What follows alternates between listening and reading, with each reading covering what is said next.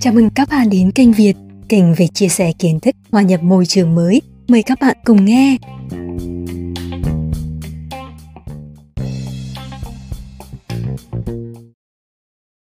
Tôi kết hôn với Andrea, một người đàn ông Ý. Chồng tôi hơn tôi 6 tuổi, đã từng sống và làm việc ở Việt Nam trong gần 2 năm nên khá am hiểu văn hóa và tập quán của Việt Nam.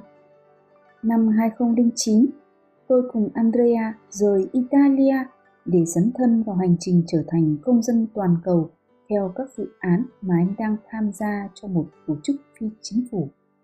Lúc này, tôi đang mang thai con gái đầu lòng ba ba được 3 tháng. Chúng tôi sống tại Thái Lan trong gần 2 năm, sau đó chuyển tới Kenya, nơi tôi sinh con trai thứ Ubu. Trong hơn 4 năm sống tại đây, gia đình tôi đã có rất nhiều kỷ niệm đáng nhớ, trong đó có cả những trải nghiệm nguy hiểm, từ sự kiện chạy bom ở Tanzania đến phong tỏa và khủng bố ở Nairobi, hay sơ tán hai lần vì nội chiến ở Sudan. Những trải nghiệm này giúp tôi có cái nhìn rộng mở hơn về thế giới và con người, cảm nhận được rõ nét và sâu sắc hơn về sự khác biệt của giàu nghèo, giai cấp cũng như các thể chế chính trị. Chúng không khiến tôi mệt mỏi, lo sợ hay chùn bước mà ngược lại giúp tôi có thêm động lực để tiếp tục bước tiếp con đường mà tôi hay gọi là hành trình du mục cùng gia đình mình. Tuy phải từ bỏ công việc ở Ý để lưu về đứng sau chồng và con cho anh yên tâm làm việc, tôi vẫn thấy thật sự may mắn vì cuộc sống của chúng tôi luôn đầy ắp những điều bất ngờ.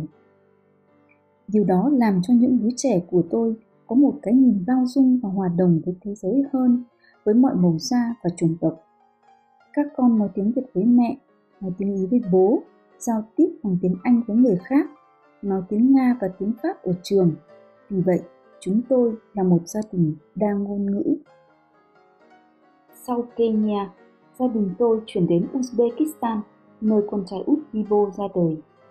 Ngay từ nhỏ, chú bé đã phải trải qua quãng 3 năm đầu đời đặc biệt với nhiều sự kiện quan trọng, chẳng hạn như phải di chuyển qua 7 nước hay chuyển tới 4 trường học chỉ trong một năm. Đây là những lý do khiến con chậm nói hơn anh chị Baba và Bubu, nhưng chú bé có được sự cởi mở và hòa đồng đáng ngạc nhiên cũng như thích nghi với hoàn cảnh mới rất nhanh. Do đã quen với việc dịch chuyển và tiếp xúc với người nước ngoài nên các con khá tự tin mỗi khi chúng tôi phải lên đường, dù là đi du lịch hay chuyển biến sống tại một môi trường mới. Con gái Baba 12 tuổi thường tự chuẩn bị vali hành lý, luôn cẩn thận xếp vào vali những vật bất ly thân như first kit, tức túi cứu thương, nên chúng tôi hay đùa gọi con là bác sĩ của gia đình hoặc beauty kit gồm các loại xà phòng, shampoo, được chải tóc, giấy ăn, vân vân. Tôi nghĩ và bà được thừa hưởng tính cẩn thận và ngăn nắp này từ bố của con bé. Andrea rất chỉnh chu, thích sự ngăn nắp và luôn kiên nhẫn chỉ vào các con, nên chúng có được nhiều ảnh hưởng từ anh. Các con tự kéo vali và đeo ba lô khi dịch chuyển, kể cả cậu út Ibo ngay từ khi mới lên 3 tuổi, nên đã hỗ trợ được bố mẹ rất nhiều đặc biệt là những khi tôi phải một mình vay cùng các con trong những hành trình dài. Chúng tôi luôn phân tích và nêu rõ trách nhiệm của các con để chúng hiểu rằng bố mẹ cần sự trợ giúp của các con. Để việc dịch chuyển được thuận lợi và không có sự cố, cần có sự phối hợp của cả đội chứ không phải chỉ là việc của bố mẹ. Mỗi thành viên trong nhóm đều có bổn phận và trách nhiệm của mình. Chúng tôi cũng luôn chủ động phân quyền cho các con để chúng hiểu tầm quan trọng của mình với tư cách là thành viên của đội. Nhờ vậy, các con luôn tỏ ra có trách nhiệm trong việc quản lý hành lý, luôn lấy đồ giúp bố mẹ, đặc biệt là tự quản lý nhau trên những chuyến bay dài. Những kỷ niệm đáng nhớ một Trải nghiệm chạy bom ở Tanzania năm 2011 Resort mà chúng tôi đang ở tại Tanzania bị những người địa phương ném bom trong một cuộc trả thù do xung đột với chủ khách sạn người Ấn Độ Chị ấy khi đang mang bầu con trai thứ được 5 tháng, còn con gái Tata mới 15 tháng tuổi. Tôi đã phải ôm con bé trốn trong bụi cây trong khi chờ đợi cảnh sát đến giải cứu. Đó là trải nghiệm nguy hiểm đầu tiên của tôi khi mới đến châu Phi và cũng là trải nghiệm nguy hiểm đầu tiên trên hành trình du mục cùng gia đình mình. 2. Bị phong tỏa vì khủng bố ở Nairobi năm 2013 Westgate, trung tâm thương mại lớn ở Nairobi, đã bị khủng bố Somali tấn công, giết chết 63 người và làm 145 người bị thương.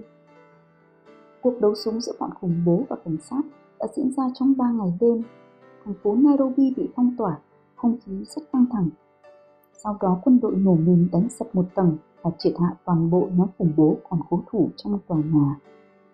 Sau sự kiện đó, các quy định về an ninh ở Nairobi nói riêng và Kenya nói chung được thắt chặt hơn.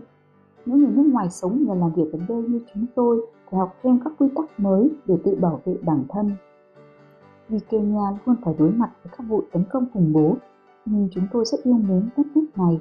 Thậm chí các con tôi từng gọi Kenya là nhà của chúng. 3. Sơ tán vì nội chiến ở Sudan năm 2019 Khi nội chiến bùng lên ở thủ đô Khartoum, hai con đầu của tôi đang cùng trường đi tham quan Paris. Tôi và con trai út buộc phải chạy sang Ethiopia sơ tán trong đêm trên chuyến bay cuối cùng rời khỏi Sudan trước khi sân bay nước này đóng cửa. Tại Ethiopia, nhờ sự hỗ trợ của Đại sứ quán Italia, tôi giải cứu được hai con Fada và Bubu khi các con đang trên đường quay trở lại Sudan và trung chuyển tại đây.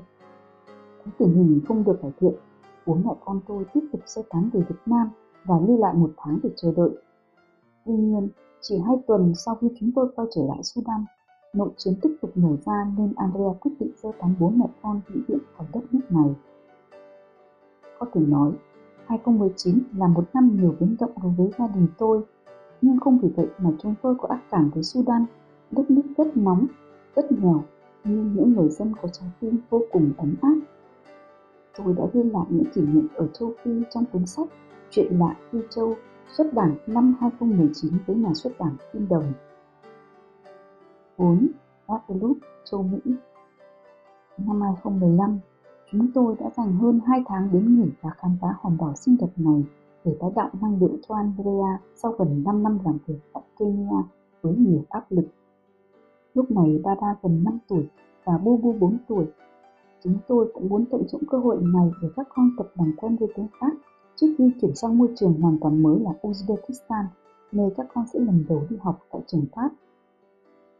Đây là khoảng thời gian đầy ắp màu sắc và trải nghiệm, giúp các con yêu thiên nhiên và tự tin hơn trong giao tiếp. Việc được tiếp xúc thường xuyên với biển, nắng và gió giúp trẻ không còn sợ nước, trở nên rất đánh giỏi và cũng không gặp nhiều bỡ ngỡ khi chuyển đến trường mới. Tôi nhận ra rằng những kỳ nghỉ dài khoảng một tuần trở lên tại một địa điểm giúp các con học hỏi và ghi nhớ trải nghiệm tốt hơn thay vì nhìn ngắm để chạy xô hết nơi này đến nơi khác. Bởi những chuyến đi như vậy có động lại điều gì trong ký ức của các con. 5. Uzbekistan, Trung Á Đây là nơi chúng tôi có may mắn được sống hai lần, đã có vô vàn kỷ niệm thú vị và ý nghĩa như những câu chuyện giản dị về những người Nga có tấm lòng nhân hậu hay những người Uzbek thân thiện và hiếu khách. Đó cũng là những chuyến tham quan tại những điểm tuyệt đẹp như là đọc thế giới của xứ sở ngàn lẻ một đêm như Samarkand, một trong những điểm dừng chân của con đường tơ lụa, hay thành phố thơ mộng Bukhara, hoặc trải nghiệm ngủ đêm trên sa mạc Kizikum và nhìn múa của những người Kazakh. Tôi cũng đã kể lại những kỷ niệm này trong cuốn Uzbekistan giấc mơ màu Nam Ngọc xuất bản năm 2020 với nhà xuất bản Kim Đồng.